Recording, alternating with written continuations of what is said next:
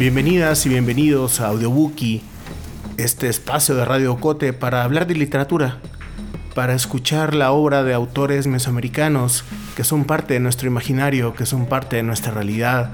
Escucharemos en este espacio distintos fragmentos de libros publicados recientemente, algunos, otros sacados de nuestra librera como una especie de exploración de un archivo de memoria de palabras. Para todos ustedes que disfrutan el olor de la tinta y meten su nariz en medio de las páginas, para quienes disfrutan de llevarse un libro a todos lados aunque nunca lo lean, pero que no pueden salir de su casa sin un libro, para ustedes que van en medio del tráfico, que están escuchando clandestinamente en la oficina, que están tirados en su cama compartiendo este pequeño espacio para escucharnos, para reconocernos en las palabras de los otros.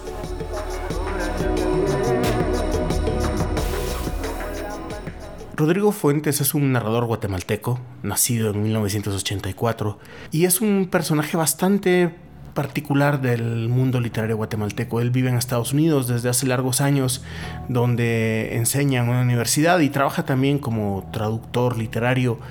Rodrigo es un escritor que ha dedicado su obra por el momento a la narrativa breve, a los cuentos, y Trucha Panza Arriba es su primer libro. En Guatemala lo publicó Sofos como, como editorial y ha tenido otras ediciones en El Salvador, en Bolivia. Su libro Trucha Panza Arriba estuvo entre los finalistas del premio Gabriel García Márquez de libros de cuentos. Y no es poca cosa haber estado en ese espacio. Sucede que Rodrigo es un narrador con mucha fuerza, con mucha claridad, con mucha espontaneidad. Su obra, en el caso particular de Trucha Panza Arriba, explora la relación entre humanos y la naturaleza, que es uno de los grandes hitos de la literatura, pero que en este caso en particular lo explora desde el ser guatemalteco de clase media urbana, que se acerca a la naturaleza de una forma muy particular. En este caso, la obra de Rodrigo relata y tensa esta relación de poder que existe en los países como los nuestros, en donde efectivamente la relación con la tierra tiene que ver con la propiedad y cómo desde ahí nos planteamos con el entorno, con los subalternos, con las plantas, con el camino mismo. Vamos a escuchar a continuación uno de los cuentos de Trucha Panza Arriba, Terraza.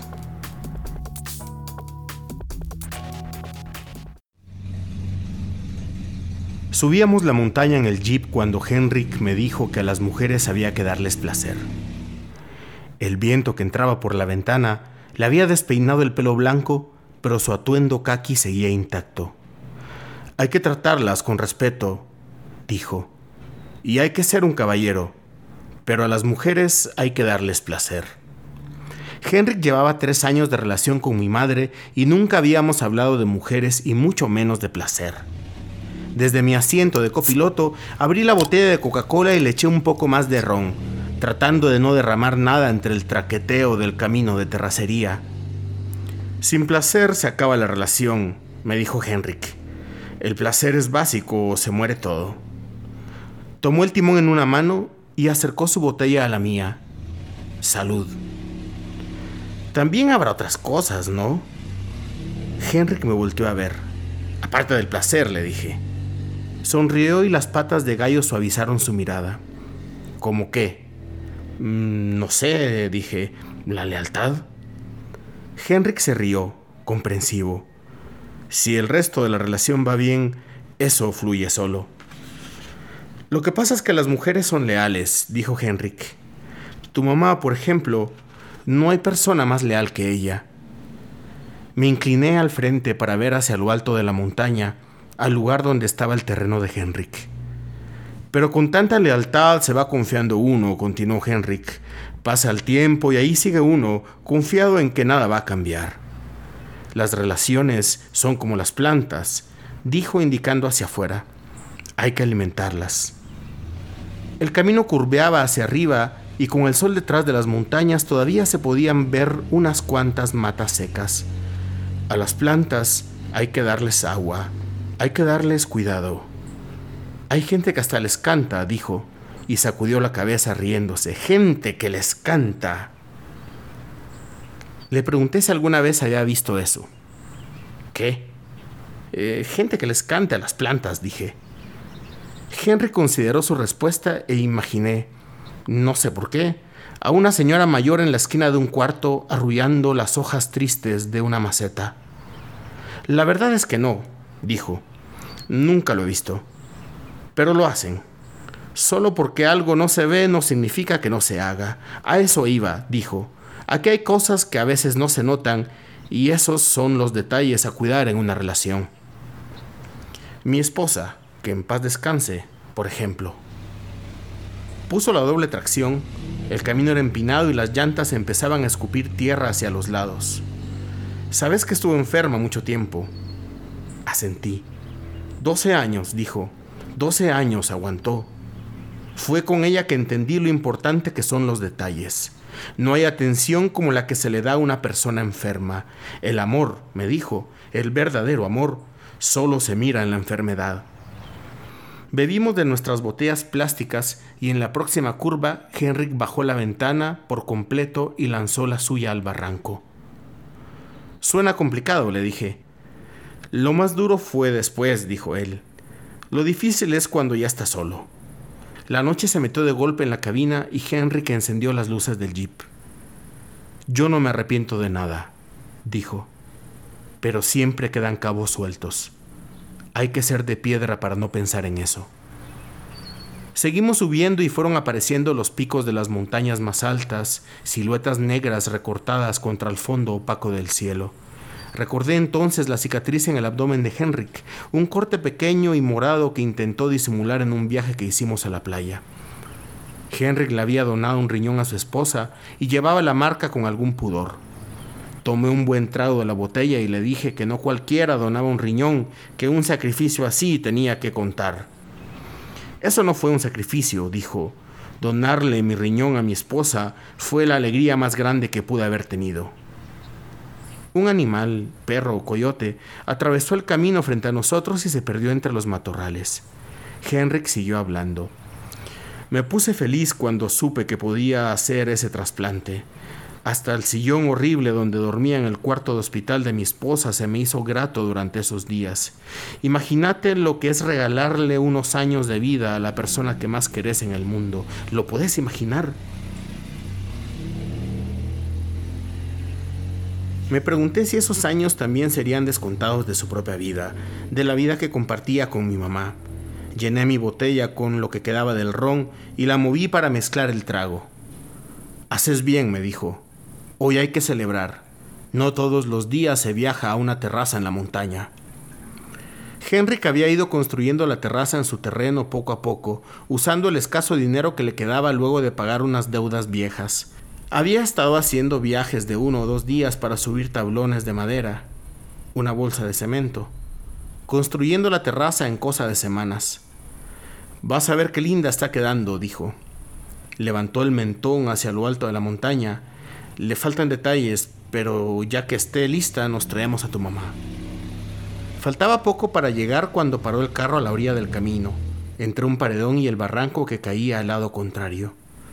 Nos bajamos y fue al baúl para sacar la segunda botella de ron. Preparó tragos nuevos y allí estuvimos un rato tomando a la par del barranco. Ya eché tierra negra frente a la terraza, me dijo, para el jardín de tu mamá. ¿Cómo le gustan sus plantitas? Se va a dar gusto ahí arriba. Henrik respiró profundo el aire del valle, volvió a llenar nuestros tragos y cerró el baúl. Se quedó quieto un rato, pareció dudar. Acostado a esa terraza, dijo pero va a estar bien, seguro va a estar bien. Se acercó a la orilla del barranco y empezó a orinar. Me metí al carro y pude oír que seguía. Parecía interminable la orina de Henrik. Lo escuché reírse. Habían ganas, dijo desde ahí. Cuando entró al carro ya no se puso el cinturón. Le queda un riñón para rato, le dije. Henrik me volteó a ver. Para rato es poco, dijo. Este riñón nos sobrevive a todos. Se rió otra vez, se veía contento. Yo también lo estaba. Encendió el motor y seguimos subiendo la montaña.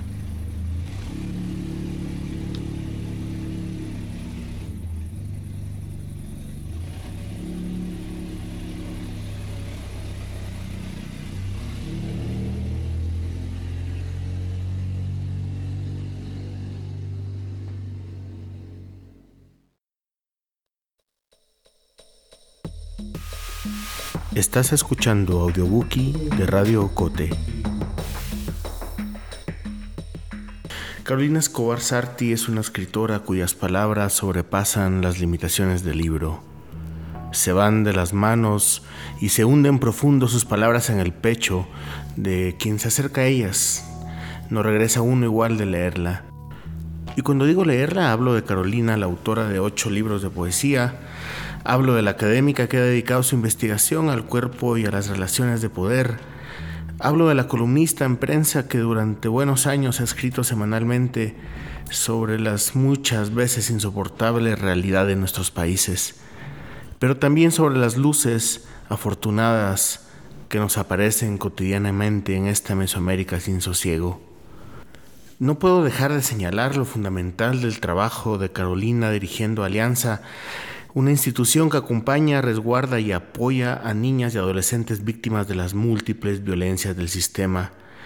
Desde ahí las palabras de esta mujer se convierten en una suerte de conjuro que sabe traer de vuelta la vida y el sentido. Escucharemos, gracias al archivo sonoro de Asociación Metáfora, una reflexión de Carolina Escobar Sarti sobre la poesía y su vitalidad en este tiempo. Luego, una selección de poemas de su último libro, Nada pesa, publicado en Guatemala por FIG Editores. Yo soy una necia, porque creo que la poesía Mm, digamos, antes tuvo un sentido en, la cultura clásica occidental, tuvo otra en Oriente y para nosotros tiene siempre el sentido de, la, profecía, de, de la palabra que abstrae mundos. Entonces, ¿qué quiere decir hoy la poesía en el siglo XXI? Nunca como hoy la palabra se ha pedido breve. Eh, cada vez, si tú lo ves en la tecnología, cuando se están chateando, mandando mensajitos, hasta se acorta la palabra, es el tiempo casi que de la infografía. Entonces yo pienso que este es un espacio ideal para la poesía, porque el registro más breve de la palabra que abstrae la vida nos está permitiendo otra vez permear los mundos. Yo creo que es, un tiempo que hay que verlo, que hay que no perderle lente y ver que la poesía puede colarse de nuevo en las vidas de las personas, porque los registros se acortan y se profundizan, y eso es lo que hace la poesía. Abreva, pero abstrae, y luego nos da como una cierta pureza, que además el siglo XXI la está pidiendo. Entonces, el sentido de la poesía, además, en este tiempo que, pareciera en que ya estamos perdiendo, no perdiendo, cambiando otros valores. Yo no creo que los valores se pierden, sino que mutan con el tiempo. Nos está dando el sentido de poder conectarnos otra vez con registros que, habíamos perdido y que nos están permitiendo encontrarnos. Si yo no sostuviera la esperanza, no, no escribiría ni siquiera poesía. Eh, yo sostengo la esperanza y sostengo que este es un tiempo para la poesía, que no lo podemos perder de vista, que todo el mundo te dice, ya nadie lee poesía, que ya nadie le interesa la poesía. Y, volvemos a aquella frase tan, tan, tan manoseada que decía que la poesía no sirve para nada, pero es indispensable. Yo creo en un sentido que la poesía nos conecta, que nos hace seres humanos, porque tiene todo el sentido de la vida y, y encontrás el sentido de la vida sin explicación, sino que te toca otra parte del cuerpo, de la vida. Y esa es la parte, la dimensión que nosotros estábamos como dejando olvidada. Siento que es un tiempo para la poesía que hay que retomarla, que no hay que perderlo de vista y que hay que mantener la, la lente puesta, ¿verdad?, sobre este tiempo, porque la vida no es corta, la vida es rápida y la poesía tiene ese registro que permite conectar con esto, con esto de hoy, con otra juventud que está pidiendo otras cosas eh, y con, con, los tiempos que vienen, porque cada vez se nos va a ir más rápido. Y eso, es, ese formato nos permite conexiones todavía de la palabra que nombra mundos. Es que la poesía no tiene toda la intención de una fábula o de un ensayo o de una receta o de algo moralizante desde mi punto de vista. La poesía solo es. Y lo que es conecta inmediatamente a una dimensión que yo no te la puedo explicar, pero que la gente sabe. Y cuando te dicen, mire, lo que usted dijo me hizo sentir como que si yo lo hubiera querido decir o algo que yo viví. Esa conexión que yo no te puedo explicar, pero que la poesía despierta, nos hace colectivamente, digamos, un grupo de humanos y humanas que se interrelacionan y se enredan. Si vos estás oyendo poesía o pronunciándola, yo no sé si a vos te pasa, pero cuando yo a, veces leo, me quedo temblando al final. Tiene que ver con algo que se produce en el ritmo de mi cuerpo a nivel celular. Eso es algo que yo no puedo explicar y no me pasa igual si me toca decir una plática. Es cuando leo poesía y en ciertas ocasiones. Y hay gente que la recibe en esos códigos también. Entonces hay códigos que no puedes explicar, pero que sabes que existen y que se arman a nivel colectivo. Y cuando habitas con la poesía una ciudad, una universidad, cuando vas a las calles, cuando entras a una escuela, cuando los niños salen y caminan con vos en una comunidad, cuando la gente del lugar también conecta con su poesía y su palabra, se enredan muchas cosas. Se enredan, se hacen esas redes inexplicables que no son de puntos fijos, porque yo lo que no quiero es definir quiénes se juntan, sino cómo sucede todo esto.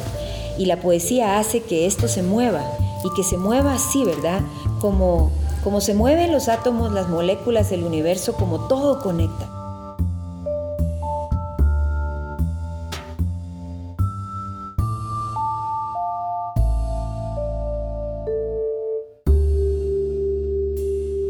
Lo creativo. Somos la memoria de lo que seremos.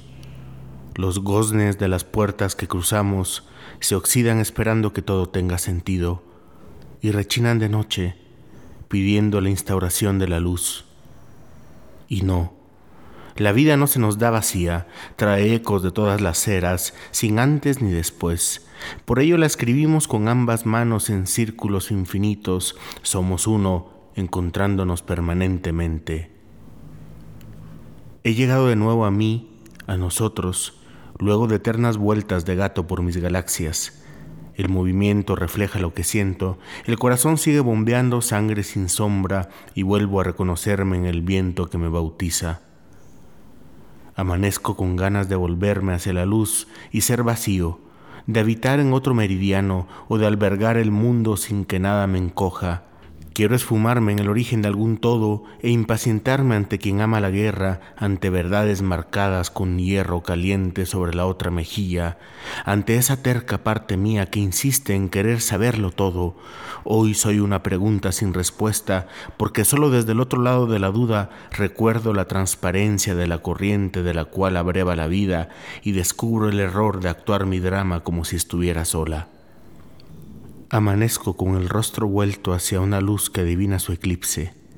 Quiero solo habitarme y habitar otro espacio donde no ser hallada, en el mismo lugar de siempre, hacerme inencontrable, darle la espalda a lenguajes agotados, a batallas que nadie ganará, a las hambres que no me toca saciar. Quítate de encima el peso de tus desamparos, me dijiste, hay que estar en otra parte justo en el instante en que todo despierta.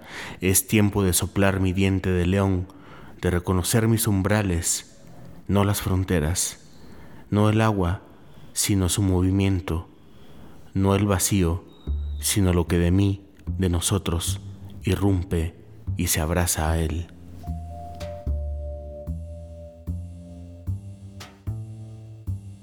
La espera. Los dioses juegan con el tiempo y nuestra agonía. Cajas, cartas, molduras, muros, horas, grises, bombas, besos, relatos, burbujas de vidrio, civilizaciones, úteros, monedas al fondo de la fuente, aire, patios, hojas, poetas y relojeros. En poema del polvo, acurrucan el uno verso y las horas, los orgasmos, la mirada, la angustia, la saliva, los océanos, la nada, nada pesa. Tallan signos y agujas sin saber para qué ojos, quién cree en el tiempo, todo salto vuelve a su origen, entre más exquisito, menos veo los relojes que caminan entre el amor y el légamo, o duermen en las gavetas viejas de la vida, todos palpitan, el de arena con sus rutas vividas, de siglos y sedas, las otras máquinas tatuando el tiempo en alguna obsesión. Somos tiempo. Pero si yo fuera pantera al acecho, sería paciente, esperaría una eternidad y me comería luego la vida, al ritmo de mi hambre y nuestros latidos.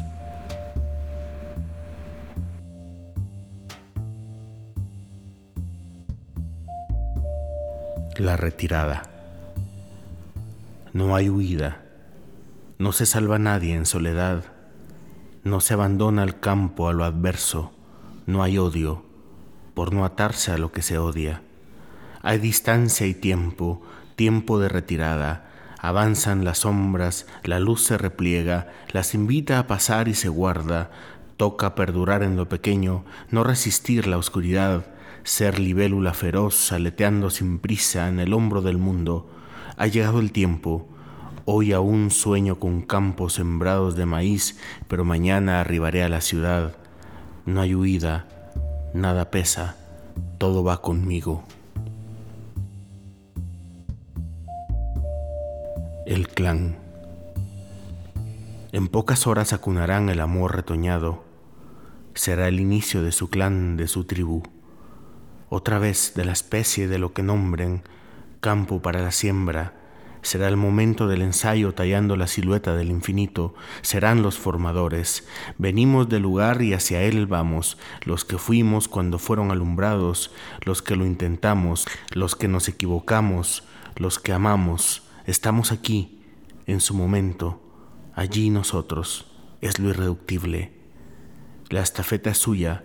En el principio fue la luz, y luego el niño que verá por sus ojos y sentirá en las paredes de su ser el peso de sus alas, será un hijo del amor jugando con el viento y los sueños, habrá un niño, serán sus formadores, tiempo de nido desvelado y pactos con la vida, será la nueva criatura caminando para siempre cerca suyo. Conforme se abran sus ojos, serán las voces y las gotas emocionadas, el cansancio y el inseparable espejo, las luces e incertidumbres. Tendrán que arrodillarse y jugar, tendrán que descifrar el lenguaje desconocido, tendrán que olfatear la libertad y la quimera por igual, tendrán que derrotarse a sí mismos y ganarse a sí mismos en la orilla de cada día y cada pregunta de eso va la vida.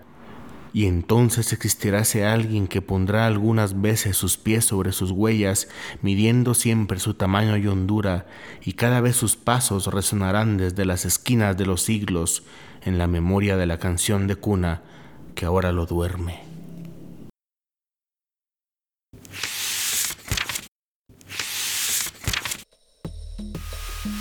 Estás escuchando Audiobookie de Radio Ocote. Terminamos esta primera edición de Audiobookie recordando que en pocas semanas será la Feria Internacional del Libro en Guatemala, Filgua, y esta vez el invitado es Chiapas, esa región tan cercana, tan familiar, tan profundamente centroamericana y tan políticamente lejana. Les dejamos un breve poema de Rosario Castellanos, la gran escritora chapaneca, a quien recordamos con su voz. Presencia. Algún día lo sabré. Este cuerpo que ha sido mi albergue, mi prisión, mi hospital, es mi tumba. Esto que uní alrededor de una ansia, de un dolor, de un recuerdo, desertará buscando el agua, la hoja, la espora original y aún lo inerte y la piedra. Este nudo que fui, inextricable de cóleras, traiciones, esperanzas, vislumbres repentinos, abandonos, hambres, gritos de miedo y desamparo y alegría fulgiendo en las tinieblas y palabras y amor y amor y amores lo cortarán los años. Nadie verá la destrucción, ninguno recogerá la página inconclusa. Entre el puñado de actos dispersos, aventados al azar, no habrá uno al que pongan aparte como a perla preciosa. Y sin embargo, hermano, amante, hijo, amigo, antepasado. No hay soledad, no hay muerte, aunque yo olvide y aunque yo me acabe. Hombre, donde tú estás, donde tú vives, permanecemos todos.